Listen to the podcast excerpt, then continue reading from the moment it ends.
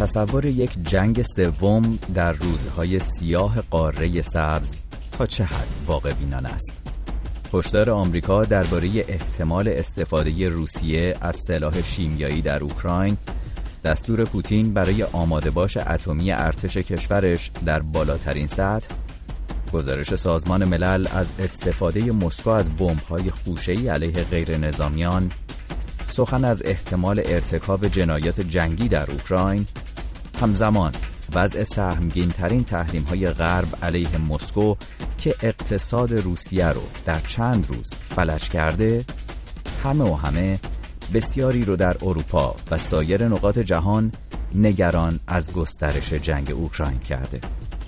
ادامه زبان کشیدن آتش جنگ در شرق اروپا در قاره‌ای که تنها کمتر از 80 سال پیش روی خاکستر دو جنگ جهانی در هم شکسته بود حتی باعث شده تا برخی بیمناک از بروز جنگی ویرانگر و همگیر باشند.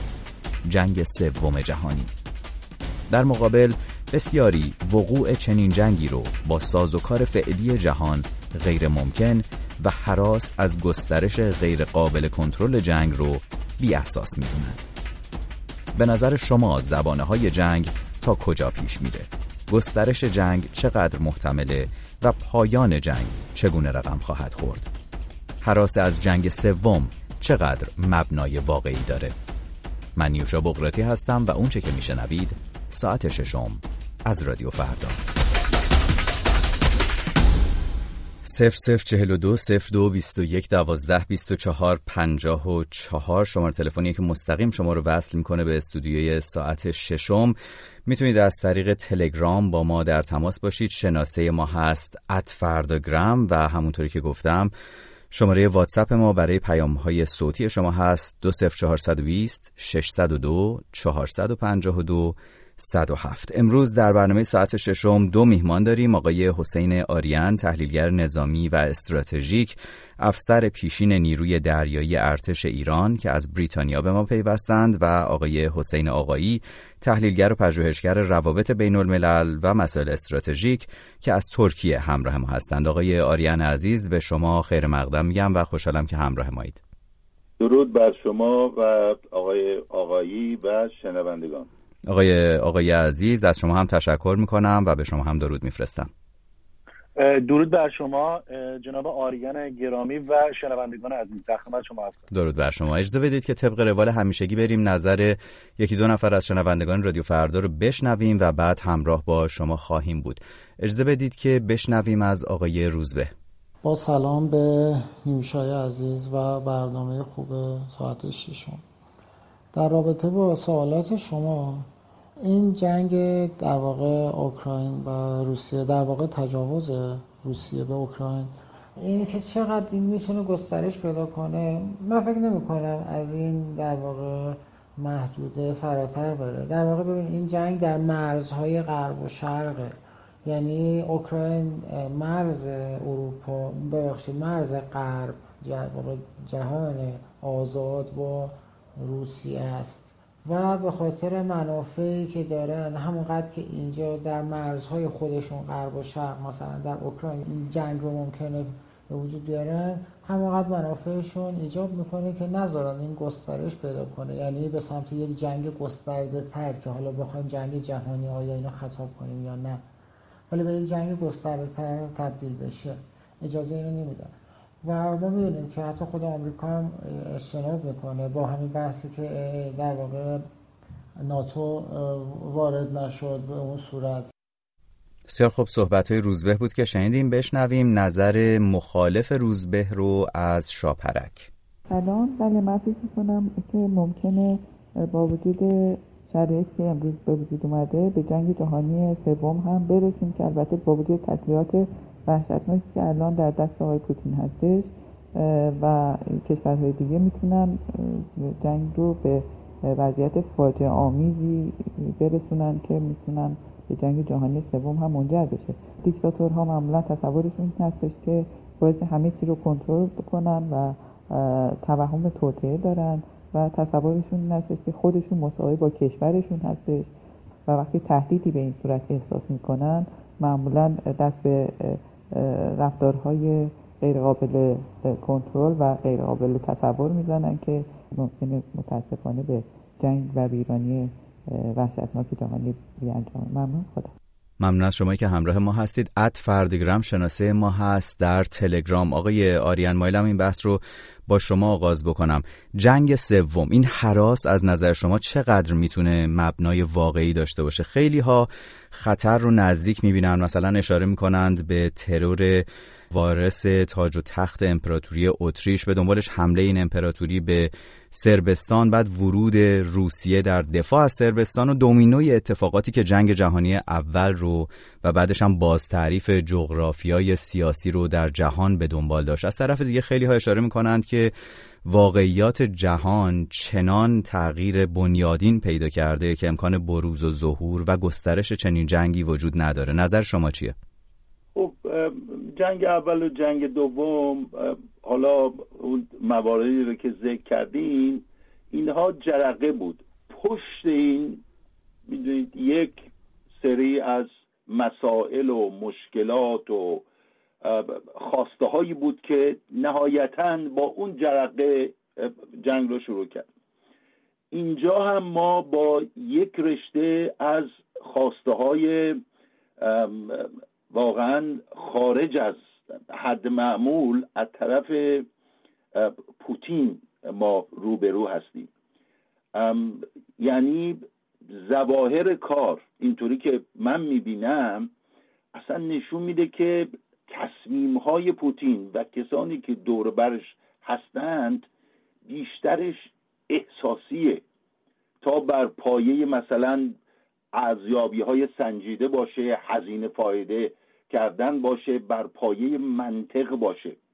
در این حال همینجا هم اضافه بکنم که پوتین روسیه پوتین واقعا تبدیل شده به یک خط اول جبهه بین دموکراسی ها و اوتوکراسی ها خودکامگی و دیکتاتوری. یعنی خواسته که داره اصلا می‌دونید قابل قبول نیست. برای قبل اون خواسته هاشو می‌دونید که در ابتدای قبل از شروع جنگ چه چیزهایی خواسته بود. ولی اینها واقعا مسائل منو شخصا نگران می‌کنه که این وقتی که در همون قبل از شروع جنگ گفت که اگر کشورهای دیگری بخواهند دخالت بکنند با واکنش ها و پیامدهای روبرو خواهند شد که تا کنون در تاریخ ندیده اند. این منو به فکر انداخت که این داره در مورد چی صحبت می‌کنه؟ داره در مورد مسئله هسته‌ای و استفاده از سلاحهای هسته‌ای داره صحبت می‌کنه که بعد متعاقبا دیدیم که هشدار داد گفت که ما نیروهامون رو آماده باش دادیم. اینها واقعا نگران کننده است. بله دنیا فرق کرده خیلی چیزها و می‌دونیم مال زمان جنگ اول دوم جنگ اول و دوم جهانی نیست. ولی با همه این احوال با توجه به اونچه که الان داره در مسکو میگذره و پوتین خواستهاش و کسانی که دور برش هستند و نکاتی رو و خواستهایی رو که اصلا ذکر می‌کنن که باور نکردنی است ما می‌خواهیم نازی زدایی بکنیم اصلا ارتش زدایی بکنیم در اوکراین. آمریکا بایستی اصلا از اروپا رخت ببنده و بره کشورهای بلوک سابق شرق که جز ناتو شدن باید از این بیان بیرون و و و از این خواسته ها نگران کننده است ولی باز من خوشبینم که راه هایی هست نشانه هایی هست هنوز تمایل به دیپلماسی و بله. گفت وجود داره و شاید که کار به جاهای باریک به اون گونی که شما تفسیرش کردیم و گفتید نرسه. نرسه. بسیار ممنونم از شما آقای آریان عزیز. برمیگردیم صحبت می‌کنیم در مورد اینکه چه راهکارهایی وجود داره در چه شرایطی احتمال داره که غرب وارد یک درگیری مسلحانه بشه نظامی بشه با روسیه و جوانب دیگر ماجرا اما همینجا می‌خواستم از شما آقای آقای گرامی می‌خواستم بپرسم که شما چقدر این احتمال رو نزدیک به واقعیت می‌بینید؟ با توجه به تمام این جزئیاتی که گفتیم صحبتهایی که آقای آریان داشتند خب می‌دونیم که تا قبل از حمله روسیه به اوکراین تصور لشکرکشی تمام قد یک کشور به یک کشور دیگر داخل قاره اروپا از دید خیلی ها تقریبا محال به نظر می رسید ولی دیدیم که پوتین به شکل کلاسیک این لشکرکشی رو انجام داد وارد خاک اوکراین شد و داره پیشروی می‌کنه. حالا با توجه به تمامی این مسائل شما آینده نزدیک و میان مدت رو چطور می‌بینید؟ خب ببینید همونطور که ما می‌دونیم واقعا دنیا در شوک به سر می‌بره. اقداماتی که داره روسیه می‌کنه در اوکراین واقعا جای نگرانی جدی داره چون واقعا مشخص نیست. همونطور که ما می‌دونیم برخی اوقات در طول تاریخ یک جرقه یک اتفاق می‌تونه در واقع آتش یک جنگ بزرگی رو بخواد شعله بکنه. نمی‌خوام اقراق بکنم باید واقع گرانه به قضايا نگاه کرد. ولی در این حال به نظر من خطر وجود داره که این جنگ پوتین در اوکراین بخواد از کنترل خارج بشه. ببینید به طور کلی اساسا به نظر من روسا می‌خوان که نظم پسا جنگ سردی در اروپا و در جهان اون نظام لیبرالی مبتنی بر قوانین و نرم هایی که اروپایی ها ژاپن و آمریکا پس از جنگ سرد اون رو تعریف کردن و تضیف بکنن. این در بود کلان خواست روسیه هست. وقتی که به اروپا میایم روسیه خواستار بازنگری در نظم امنیتی اروپا بوده. همون نظم امنیتی که بعد از جنگ سرد ایجاد شده و این بحران اوکراین تا قبل از اینکه در واقع روسیه وارد بشه یه ابزاری اینو نگاه می‌کردن روسا که به وسیله اون بیان روی آمریکا فشار بیارن که با روسها بشینن روی نظم امنیتی اروپا یک بازنگری انجام بدن.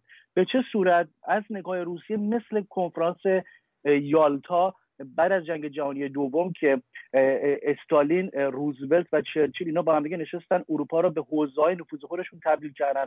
تقسیم آلمان به دو بخش آلمان غربی و آلمان شرقی. نمی‌خوام حالا دیگه جزئیات رو بهش اشاره بکنم. می‌دونیم البته اون موقع روسا طرف پیروز جنگ بودن ولی به حال از نگاه روسا همچین کنفرانس یالتای دو رو تو ذهنشون دارن که با آمریکایی‌ها بیان بشینن که در واقع حوزه نفوذ روسیه رو اروپایی‌ها به رسمیت بشناسن غرب به رسمیت بشناسه. نشد. خواسته روسیه به در واقع ننشست به منصه زون ننشست و اینجا به نظر من دیگه روسیه در واقع پوتین مشخصا دست زد به حمله نظامی به اوکراین. برای اینکه دید خواستهاش قرار نیستش که برآورده بشه.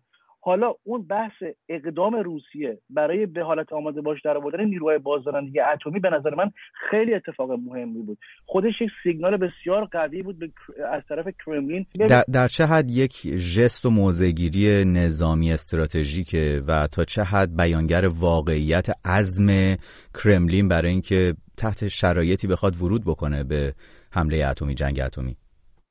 ببینید اینو باید در نظر داشته باشیم که این به معنا نیستش که روسا استفاده خواهند کرد از بمب اتم. یعنی یعنی بحث بحث بازدارندگی اینجا مطرح است.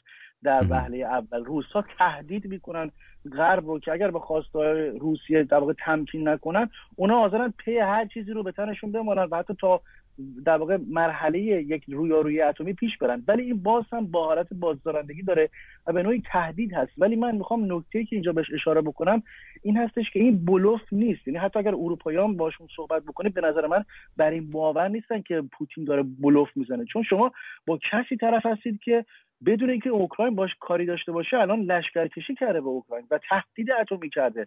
مشخصا تهدید اتمی کرده پوتین. و شما با کشوری روبروی هستید که حدود 6 هزار کلاهک هسته‌ای داره همین الان. بیش از هر کشور اتمی در جهان داره این کلاهک هستش. و از این میان از میان این 6 هزار کلاهک هسته‌ای 1588 کلاهک هسته‌ایش آماده به کارگیری هستش. در تحلیل نهایی تو این بخش بله. که اگر غرب بیش از حد پوتین رو به گوشه رینگ ببره به طوری که پوتین احساس بکنه جنگ رو میبازه و در داخل حتی بقای حکومتش در کرملین در داخل روسیه مورد مخاطره جدی قرار بگیره و عملا ناتو روسیه هم در خود اوکراین با هم دیگه درگیری نظام مستقیم پیدا بکنن. بعید نیستش که روزها در واقع دست به در واقع بمب اتم تاکتیکی نه راه بردی به عنوان یک احتمال دور از ذهن ولی ممکن ببرن. بسیار خب ممنونم از شما آقای آقای عزیز. برمیگردیم با هر دوی شما صحبت خواهیم کرد. دوستان شما هم می‌تونید در این بحث شرکت بکنید. تا چه حد شما احتمال وقوع یک جنگ سوم رو واقعی می‌بینید و نزدیک می‌تونید از طریق شماره تلفن 0042 02 21 12 24 54 با ما صحبت کنید. یا اگر براتون راحت تر هست که از طریق رسانه های دیجیتال با ما در ارتباط باشید از طریق تلگرام می‌تونید با شناسه ات فرداگرام در تماس باشید و پیام صوتی بفرستید تا در این برنامه پخش بکنیم. مثل اون کاری که علی کرده و میشنویم صداش رو. سلام به مخاطبین محترم برنامه ساعت ششم. به نظر من این سیاست پرهیز از رویارویی با روسیه که غرب توی این سالها در پیش گرفته روزی منقضی خواهد شد و غرب با این واقعیت روبرو خواهد شد که با رژیم دیکتاتوری و خشن پوتین باید وارد مخاسمه بشه. الان توی اوکراین هم این انفعالی که ناتو و غرب دارن باعث شده که دست به جنایات بیشتری بزنه رژیم پوتین. البته که خب اومدن تحریم های خیلی شدیدی رو وضع کردن. بیاین فرض کنیم که اصلا هیچ مداخله نظامی غرب توی اوکراین برای آزادسازی اوکراین نکنه. این تحریم هایی که برای روسیه گذاشتن روزی تاثیر خودش رو روی اون طبقه حاکم و اولیگارش روس خواهد گذاشت و من مطمئن هستم که اینا وقتی همه چیز رو باخته ببینن تمام دنیا رو به آتیش خواهند کشید و این آتیشی که درست کردن متاسفانه باید بگم که کشور ما ایران ازش مسون نخواهد بود. صحبت علی بود که شنیدیم. بشنویم از آقای عبدالله که نظر مخالفی داره.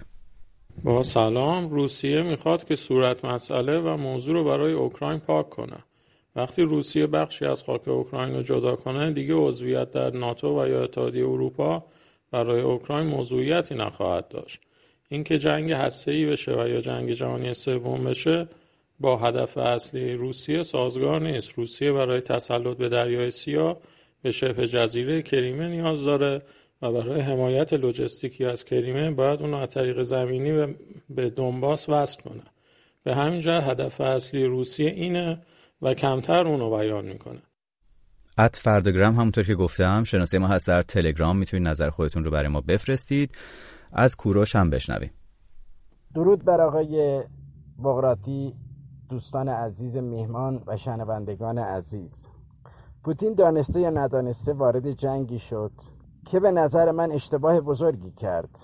اکنون در صورتی که بداند در این جنگ شکست خواهد خورد هر اقدامی هر نوع استفاده اتمی و شیمیایی را شروع خواهد کرد. چنانچه بداند شکست می‌خورد از هیچ عملی فروگذار نیست. از دید بنده جنگ سوم جهانی شروع شده و شعله های آن باید تا کجا پیش بره که مردم قبول بکنن جنگ سوم جهانی شروع شده من نمی‌دونم. واقعیتا اروپا گرفتار جنگ شد. چه بخواهد قبول بکند چه نخواهد قبول بکند. این هم صحبت های کوروش بود. همونطوری که متوجه شدید امروز صحبت می‌کنیم درباره اینکه آینده چه خواهد رقم زد برای جنگ اوکراین و تهاجم تمام قد روسیه علیه کشور همسایه غربی خودش اوکراین. بشنویم از آقای محمد از استانبول. ترس از جنگ جهانی سوم واقعا یک ترس واقعی و هولناکیه.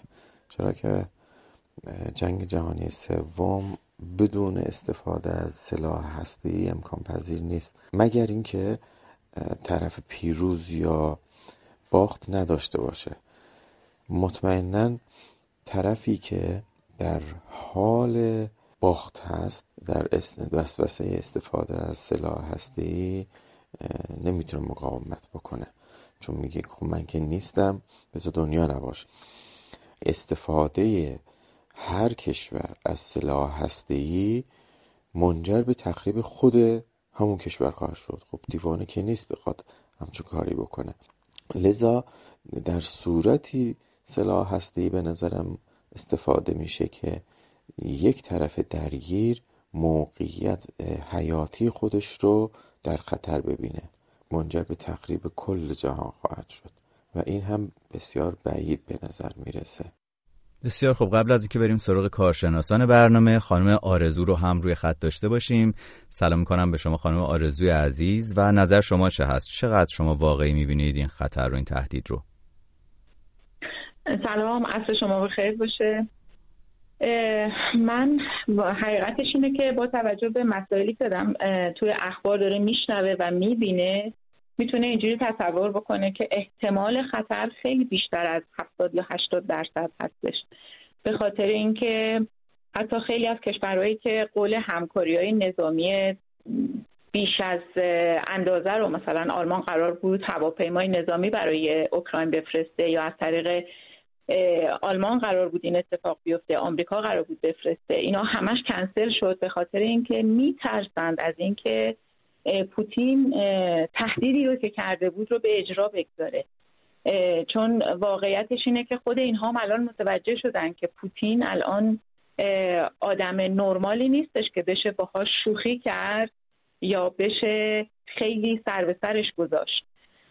صد البته من خیلی موافق اینقدر به صلاح مدارا هم باهاش نیستم ولی اونچه که مسلمه هیچ کدوم از کشورها نمی‌خوان تمام اروپا و به صورت احتمالی تمام دنیا رو زیر خطر جنگ جهانی سوم ببرن. و همه تلاششون رو می‌کنن که یک جوری با این حکومت بتونن به یه توافقی برسن. ممنونم از شما خانم آرزوی عزیز که در برنامه ما شرکت کردید. شماره تلفن ما هست 0042 02 21 12 24 54 و شناسه ما در تلگرام ات فرداگرام بسیار خب آقای آریان داشتیم صحبت می‌کردیم درباره اینکه چطور می‌تونه احتمال این به وجود بیاد که زبانه های آتش این جنگ گسترش پیدا بکنه. می‌خواستم از شما بپرسم به نظرتون در چه شرایطی غرب می‌تونه ورود بکنه؟ می‌تونه چه اتفاقی بیفته؟ به طور واقع گرایانه اگر بخوایم نگاه بکنیم که نیروهای غربی ناتو بخوان مستقیما حالا گذشته از تحویل سپاه به دولت زلنسکی و ارتش اوکراین مستقیما وارد این جنگ بشن. دو تا تقریبا بود داره. یکیش خب می‌دونیم که اصلا تمام هم و غم کشورهای به حساب عضو ناتو و همون گونه هم که ینس استولتنبرگ گفت این است که این جنگ سرایت نکنی به کشورهای عضو ناتو. به آشکارا و به سراحت گفت دبیر کل ناتو که ما جزئی و بخشی از این جنگ نیستیم و بنابراین دخالت مستقیم به اون معنا نمی کنیم. ولی حمایت های ما به حساب اوکراین ادامه خواهد داشت. این به باور من اون به حساب فاکتور اصلیه که اینا دارن اینو دنبال می‌کنن و به همین جهتی که ما می‌بینیم مثلا وقتی که میگن لهستان پیشنهاد کرد که هواپیماهای میگ 25 رو بفرسته میگو و سخویش رو بفرسته که مال زمان شورویه. به اوکراین بلافاصله آمریکا به دیگر کشورها گفتند خیر این اصلا امکان پذیر نیست. برای اینکه این دخالت مستقیم میشه. یا اینکه خود زلنسکی بارها و حتی برخی از فرماندهان نظامیش گفتن که ما نیاز داریم یک منطقه به حساب پرواز ممنوع بالای سرمون باشه که اینقدر ما از سوی روسا صدمه نبینیم. این هم امکان پذیر نیست. وقتی شما هوا می‌خوایم منطقه پرواز ممنوع داشته باشین یعنی باید هواپیما بفرستید. یعنی باید اون منطقه گشت بزنیم در حریم هوایی اوکراین. باید جلوی هواپیماها و جنگنده ها و بمب های روسی بیستید. یعنی جنگ. یعنی شعله شدن جنگ و کشیدن این جنگ به خارج از اوکراین. بنابراین این هدف نیست. ولی اگر بخواد پیشروی که پوتین در داخل اوکراین ادامه پیدا بکنه که در این مورد هم خیلی کوتاه بعدا میگم که به باور من امکان پذیر نیست که تمام اوکراین رو اشغال بکنه و بخواد کارهایی بکنه که مثلا فرض بکنید که دامنه جنگ بکشونه مثلا به مولداوی. و از اونجا بخواد مثلا یک کشور عضو ناتو رو اونجا تهدید بکنه. یا اینکه بخواد مثلا بخواد ادعا بکنه که باید به من یک دالون دالان به حساب زمینی بدین که من بتونم از طریق زمین به کالینینگراد دسترسی داشته باشم. کالینینگراد اون بخشی که محصول بین لیتوانی و لهستانه. این گونه کارها اگر درخواست بکنه و عملا هم وارد این موضوعات بشه می‌تونه مشکل باشه. اما برگردیم به خود توان اینکه واقعا اصلا ارتش روسیه زمینی توانش رو داره یا نه. الان حدود 190 هزار نفر 80 190 هزار نفر نیرو رو اینا درگیر کردن در اوکراین. کارهایی که دارن انجام میدن. خب این یک ارتش آزادی بخش نیست. بنابراین هر جایی رو که می‌گیره میره جلو باید برخی از قواش اونجا بذاره هم مواظب پاتک باشه و هم خودش رو تصویر بکنه اونجا و بعد بره جلو. یعنی تقریبا دو سوم نیروی زمینی 450 هزار نفره روسیه تا حالا با این شرایط درگیره حتی پوتین خواسته که بخشی از یکانهاش از شرق روسیه که به طرف اقیانوس به حساب پاسیفیک اوشن هستن. اقیانوس آرام از اونجا بیان کمک بکنن که حداقل چهار پنج روز طول می‌کشه تا خودش شده بدن برسن. بنابراین این محدودیت ها برای واقعا پوتین در داخل خود حتی اوکراین هم وجود داره. کارایی اونچنانی که ما فکر می‌کردیم اینا از خودشون نشان ندادن. ممنونم از شما آقای آریان عزیز. باز هم صحبت داریم با شما برمیگردیم با شما حرف خواهیم زد. اجازه بدید که همراه بشیم یک بار دیگه با آقای آقایی. آقای آقایی در مورد همین بحثی که آقای آریان داشتن توضیح می‌دادن اگر صحبت دارین کوتاه بشنویم ولی پرسش اصلی من از شما بعد دیگری از ماجرا هست. بعضی از شنونده های ما اشاره کردند به اینکه اوضاع داخلی روسیه می‌تونه بسیار تعیین کننده باشه. مثلا علی می‌گفت که اگر تحریم ها بتونه کمر کرملین رو و اولیگارش های روس رو بشکونه احتمال داره که دامنه جنگ به خارج از اوکراین هم کشیده بشه. کوروش هم می‌گفت اگر پوتین بدونه که شکست می‌خوره دست به سلاح نامتعارف می‌بره. می‌خواستم از شما بپرسم که غیر از ورود غرب چه تحولاتی از جمله اینایی که بهش اشاره کردیم می‌تونه به گسترش جنگ منتهی بشه؟ آیا اساسا می‌تونه به گسترشش منتهی بشه یا نه؟ ببینید به طور اصولی ما این رو می‌دونیم که اوکراین عضو ناتو نیستش که بخواد اون ماده پنج منشور ناتو عبارت از اینکه حمله به یک کشور عضو ناتو در واقع حمله به تمامی در واقع ناتو هستش. بنابراین اقدام نظامی رو موجه می‌کنه. می‌دونیم که اوکراین عضو ناتو نیستش. بنابراین همچین اقدامی رو در واقع غربی ها انجام نخواهند داد. کما اینکه آقای آیرین هم اشاره کرد اون دو تا درخواستی که یک اوکراین یعنی زلنسکی داشت که منطقه پرواز ممنوع ایجاد بشه در اوکراین و درخواست لهستان برای اینکه ارسال بکنن میگ های 29 رو به اوکراین. هر دو با مخالفت ناتو مواجه شد. چون ناتو می‌دونه که اگر قرار باشه که به یکی از درخواست های حتی یکی از این درخواست ها جامعه عمل بپوشونه عملا درگیری نظامی بین ناتو و روسیه پیش خواهد اومد. ولی نکته اینجاستش که اگر روزها که باز هم این رو من احتمالش رو کم می‌دونم روزها بخوان که یک اقدام فراتر از اوکراین انجام بدن یا اصلا بر اساس یک اشتباه محاسباتی به طور مثال روسها هدف قرار بدن اون محموله تجدید نظامی که مثلا در غرب اوکراین در لهستان در واقع داره ارسال میشه بخوان اون رو هدف قرار بدن.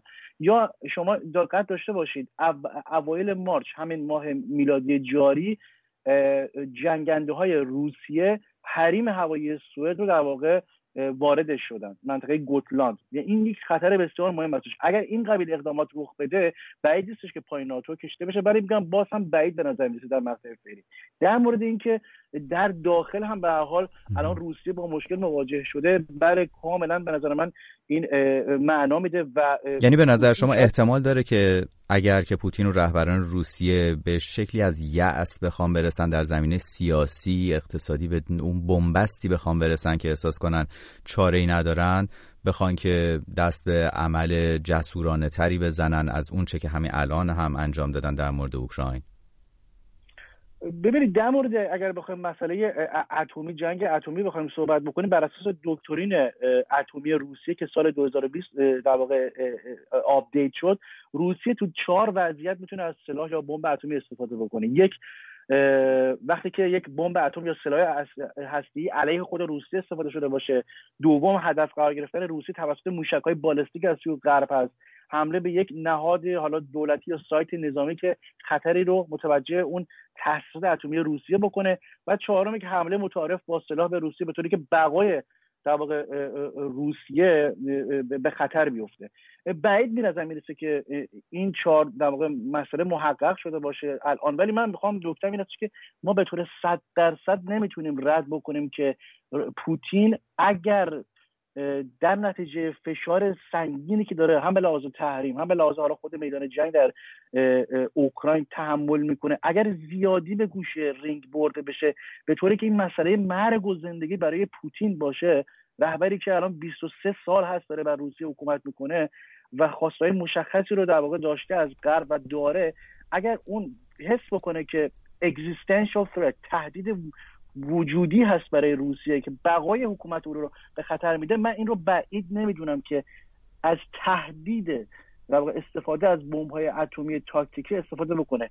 این فقط صرفا یک احتمال هست. شما بله. ممکنه به اون مرحله نرسیم ولی من فکر می‌کنم این رو نمیشه به طور صد درصد رد کرد. و اتفاقا به خاطر همین مسئله که این تهدید رو پوتین مطرح کرده به نظر من غرب سعی می‌کنه که خیلی پوتین رو در واقع تحریک نکنه که بخواد وضعیت بدتر از اینی که هست بشه.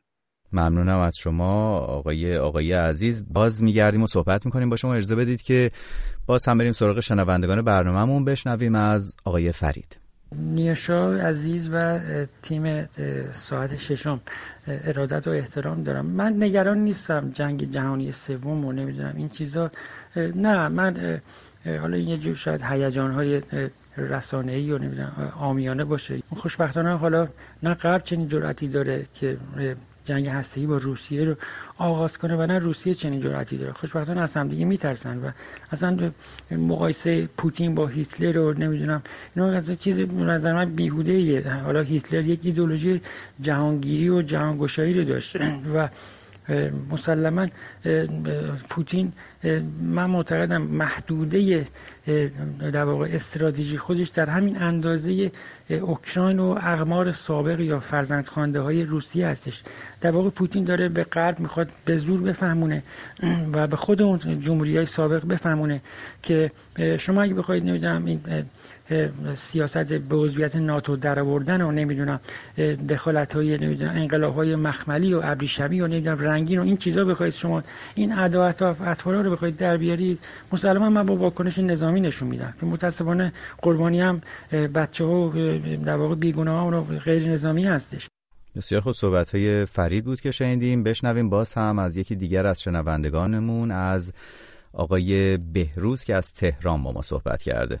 درود بر شما ساعت ششم. از لحاظ به قول فوتبالیت روی کاغذ احتمال وقوع جنگ جهانی سوم خیلی بعید به نظر میاد. به نظر من. ولی کن از طرفی وجود سیاستمداران متوهم مغرور و دیکتاتور مثل پوتین همه اون معادلات رو به هم میریزه. در نتیجه با وجود به قول معروف تیغ در دست زنگ مست متاسفانه شاید این احتمال هم بشه در نظر گرفت یعنی نشه ازش از نظر دور داشته همچین اتفاقی رو. متاسفانه برود این تحولات و این مواردی که ایشون مطرح می‌کنن و از طرف روسیه مطرح شده هم به موضوع شیمیایی و اتفاقای دیگه آدم به این نتیجه میرسونه که شاید احتمال وقوع جنگ جهانی سوم بعید نباشه. ولی امیدوارم این اتفاق نیفته. ممنونم از شما که همراه هستید با برنامه ساعت ششم رادیو فردا. آقای امین رو داریم به طور زنده روی خط ارتباطیمون. به شما سلام می‌کنم آقای امین عزیز. نظر شما چه هست در مورد بحثمون؟ سلام به شما. خسته نباشین قربان. صدا میاد؟ بله بله. درود بر شما. بفرمایید.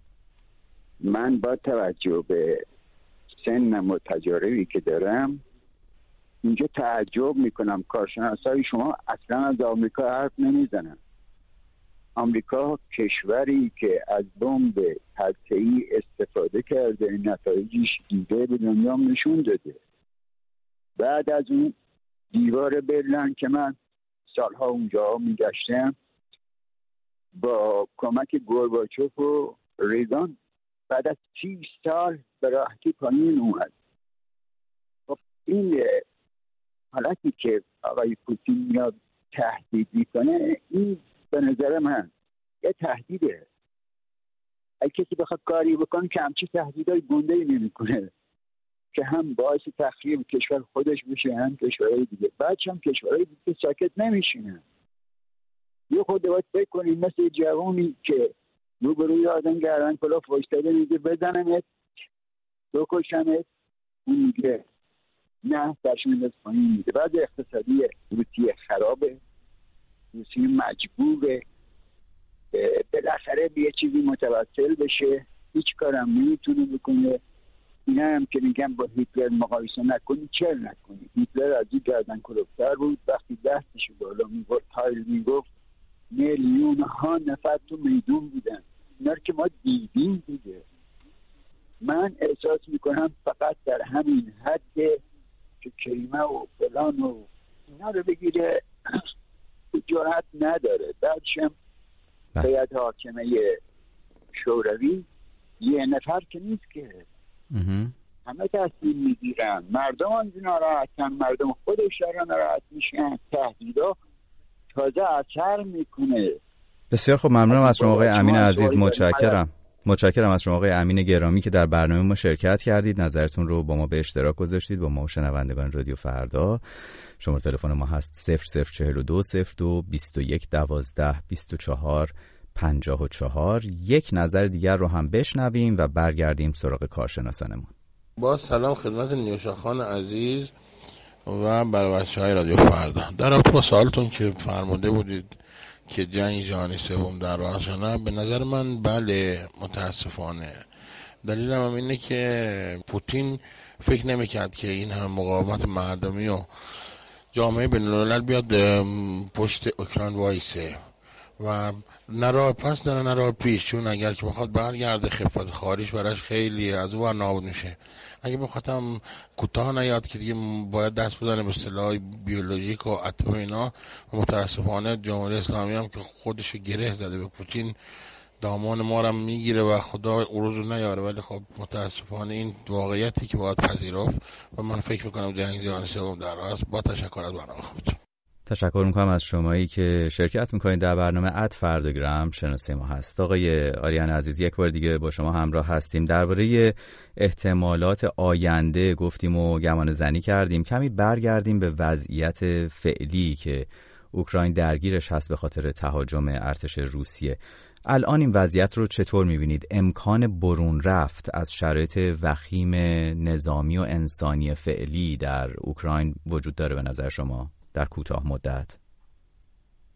فکر نمی کنم. برای اوکراینیا خیر. ببینید روسیه با اون شمار نیرویی رو که در واقع وارد میدان کرده با توجه به محاسبات اشتباهی که در تحریزی داشتند از جمله که فکر نمی‌کردن که مقاومت اصلا ارتش مقاومت بکنه مردم مقاومت بکنند و اون اطلاعات و پژوهش هایی رو که FSB یا در واقع اون رئیس سرویس یعنی سرویس امنیت فدرال روسیه که همون کاگب سابق داشته باشه به اینا داده بودن گفته بودن اصلا همچین خبری نیست.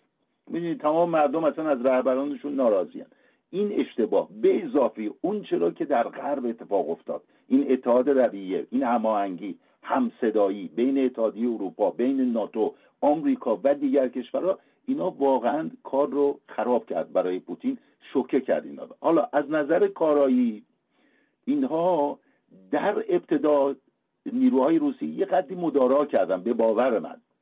ولی بعد که کار به جاهای باری کشید و پیشرفت اونچانی نداشتن و نتونستند حتی به قول خودشون با این همین نیرویی که گذاشته بودند کیف رو محاصره بکنند حالا رفتن همون شیوه هایی رو به کار می‌برند که شیوه های وحشتناکی است که در جنگ دوم چچن اینا به کار بردن. همون موقع این آقای پوتین نخست وزیر بود. وقتی که شروع شد 1999 2000 بعد شد رئیس جمهور موقت چون یلتسین استعفا داده بود. اینها با بمباران کردن و کوبیدن گروزنی پایتخت چچن این رو با خاک یکسان کردن. سازمان ملل در چند تا از مصاحبه ها من گفتم. سازمان ملل اون موقع گفته بود که این یکی از مخروبه ترین شهرهای روی زمین هست. چیزی براش نذاشتن. 15 سال بعدش اومدن همین کار رو در سوریه پیاده کردن.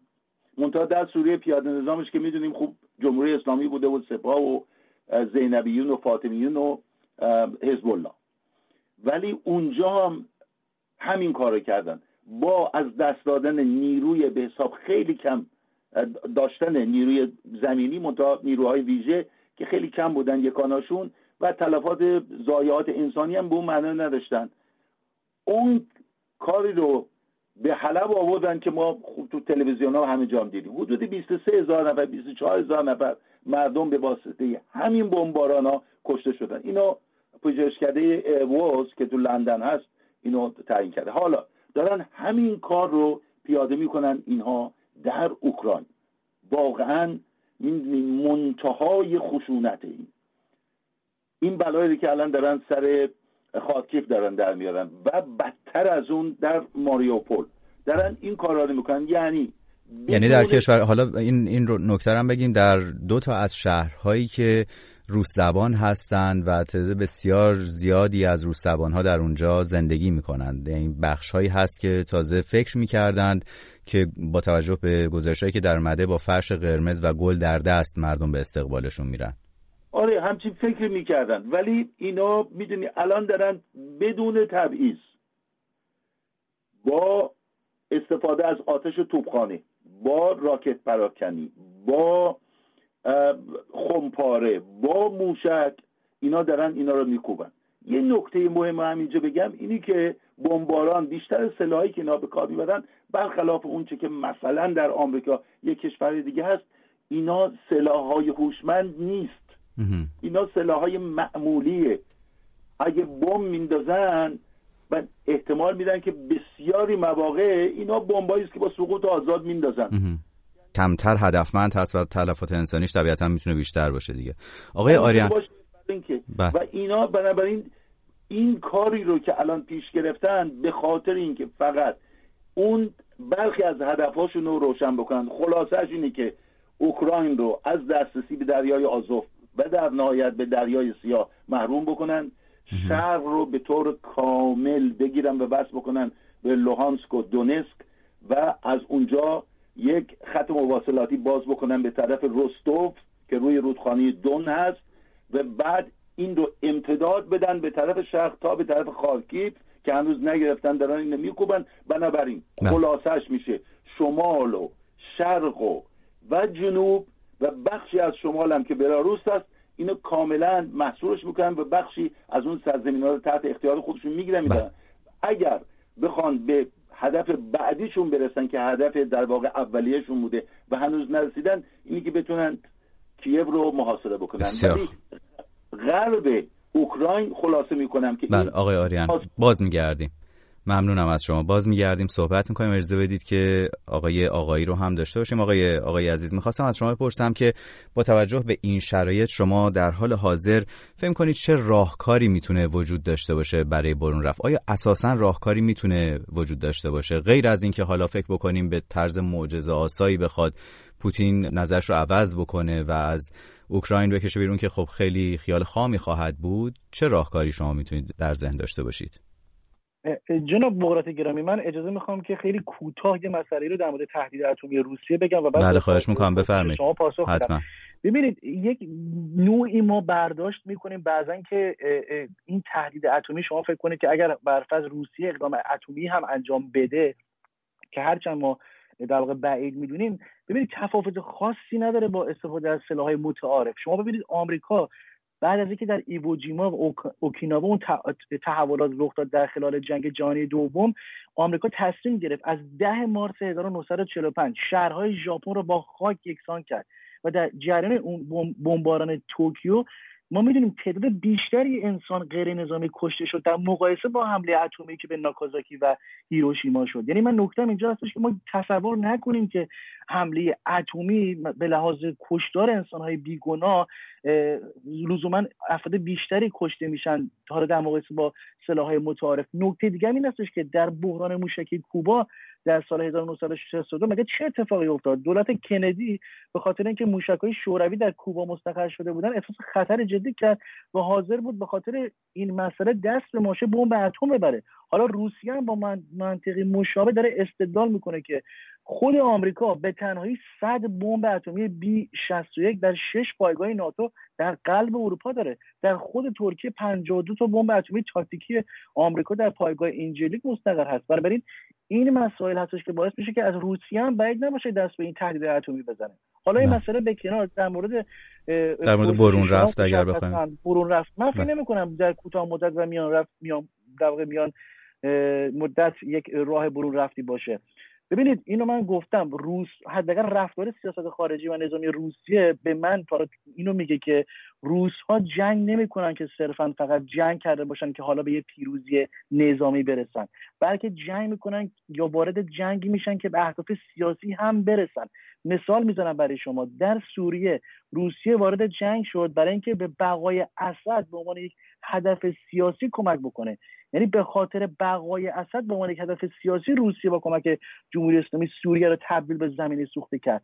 در اوکراین هم به نظر من اگر روسها به هدف سیاسی اصلی خودشون یعنی ساقط کردن دولت زلنسکی که خواهان پیوستن به ناتوس نرسن من بعید نمی‌دونم که روسی پوتین همون مدل روس سوریه رو که تبدیل کرد سوریه رو به زمین سوخته همین رو در مورد اوکراین اجرا نکنن. احتمالش خیلی زیاد هست. اتفاقاتی که در ماریوپول داره رخ میده این فجایعی که ما داریم می‌بینیم به ما این نشانه هایی رو میده که روسا از اون تاکتیک حملات سهمگین و مرگبار در واقع هوایی خودشون که عملا فلت می‌کنن یعنی ساختمون ها رو بیمارستان ها رو هدف قرار میدن غیر نظامیان رو هدف قرار میدن استفاده می‌کنه. شوخی نداره به نظر من. روسیه تو این جنگ و تجربه گروزنی و تجربه حلب به ما نشون داد که روز با چه در واقع بازیگری ما طرف هستیم. به نظر من خطر این هستش که در واقع اوکراین در واقع وارد یک دوران پر از فاجعه خواهد شد. یعنی من این رو بدون اقراق دارم عرض می‌کنم. ممنونم از شما آقای آقای عزیز. باز میگردیم در انتها. دوستم نظر هر دوی شما رو کوتاه بشنویم. در مورد سناریوی پایان جنگ این که چطور این جنگ امکان داره که به پایان برسه. بشنویم از آقای نادر از مشهد. درصدش خیلی پایینه که همچین جنگی صورت بگیره. مگر اینکه پوتین ببینه داره نابود میشه یه جنگی رو درست بکنه. وگرنه در شرایط این چنینی من فکر نمی کنم همچین جنگی صورت بگیره. و اگرم به بالاترین حد به درجه حساسیت رسونده این به اصطلاح جنگ رو صرفا به خاطر باز گرفتن و رسیدن به نتایج خودش از سوی غرب و امریکاست ممنونم از شما آقای نادر عزیز. از آقای احمد بشنویم. من نمی‌دونم چرا شما واژه جنگ جهانی رو به کار می‌برید. فرض محال که ناتو بخواد درگیر بشه با روسیه این اسمش جنگ جهانی نمیشه چون کسی نیست از روسیه حمایت کنه. چه کشوری می‌خواد از روسیه حمایت کنه که جنگ جهانی رخ بده؟ جنگ جهانی که چندین کشور هم درگیر بشن قطعا رخ نخواهد داد. گزینه دیگم اینه که روسیه برگرده به لاک خودش بعد از اینکه تلفات زیادی رو توی اوکراین متحمل بشه. و درباره سناریوی پایان جنگ بشنویم از یکی دیگر از شنوندهامون من فکر می‌کنم که روسیه در باطلاق اوکراین گیر می‌کنه. و مجبور میشه که با خفت و خاری اونجا رو ترک کنه. چون تقریبا تمام دنیا پشت سر اوکراین هستن و در روزهای آینده اوکراین خودش رو مجهزتر خواهد کرد و با نیروی خیلی بیشتری در مقابل روسیه خواهد ایستاد و نهایتا روسیه شکست خواهد خورد و بعد از اینکه روسیه شکست خورد و از اوکراین اخراج شد. این احتمال وجود داره که مردم روسیه بلند شدن و ولادیمیر پوتین رو از عریکه قدرت به زیر بکشن. و آخرین نظری که در این برنامه وقت می‌کنیم بشنویم باز هم در مورد سناریوی پایان جنگ هست. به نظر من ادامه جنگ روسیه به این صورت پیش میره که به خاطر های خیلی گسترده که آمریکا و اروپا علیه روسیه اعمال کردن. به مرور زمان باعث افزایش بحران اقتصادی برای اقتصاد نچندان قوی روسیه میشه و مشکلات اقتصادی و تورم این کشور از این چیزی که هست بیشتر بالا می‌بره و به مرور زمان نارضایت های مردم مردم خود روسیه باعث خاتمه جنگ میشه. همون جوری که سال 1918 در اثر دخالت روسیه در جنگ جهانی اول نیکولای تزار روسیه به خاطر دخالتی که تو جنگ کرده بود و بحرانهای اقتصادی که داخل خود کشور خودش ایجاد شده بود باعث شد که امپراتوری تزارهای روسیه از بین بره. ممنونم از شما. آقای آریان یک دقیقه وقت داریم. سناریوی پایانی چه خواهد بود؟ خب سناریوی پایانی. والا یه دونش به باور من می‌تونی یه جنگ نسبتا کوتاه باشه. یعنی که این عراضی رو که روسیه تصرف کرده اگه پشت این یعنی اون چه که در جنوب و شرق و شمال تصرف کرده بتونه کیف رو محاصره بکنه دولت زلنسکی رو از کار بندازه بعد اعلام پیروزی بکنه و بعد به غرب بندازه و به حال بره بیرون. این یکی از سناریوست ممکنه همچین چیزی باشه.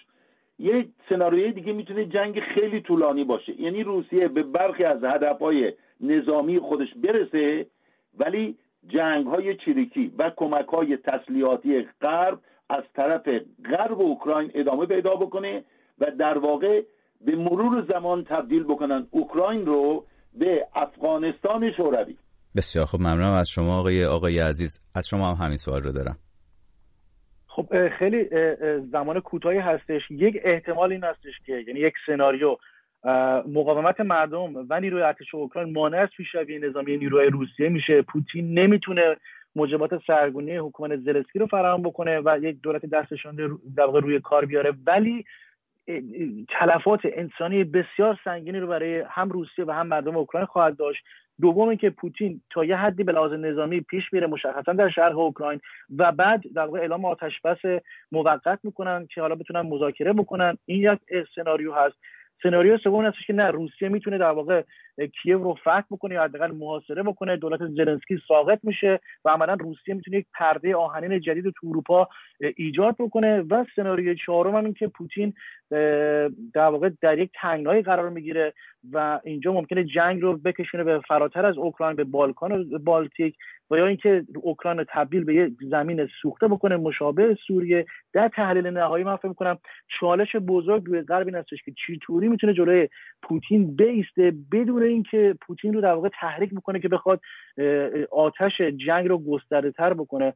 و اینکه من فکر می‌کنم اوکراین متاسفانه در این بازی بزرگ به نظر من نابود میشه. یعنی حداقل 50 60 سال به عقب خواهد رفت. و به نظر من این واقعیت تلخ روابط بین در این دوره هستش که ما به سر می‌بریم. ممنونم از شما. از هر دو میهمان برنامه تشکر می‌کنم. آقایان حسین آریان و حسین آقایی که در حدود یک ساعت گذشته همراه ما بودند. از شما تشکر می‌کنم. شنونده خوبی که حدود 55 دقیقه گذشته رو همراه بودید با برنامه ساعت ششم رادیو فردا در اتاق فرمان.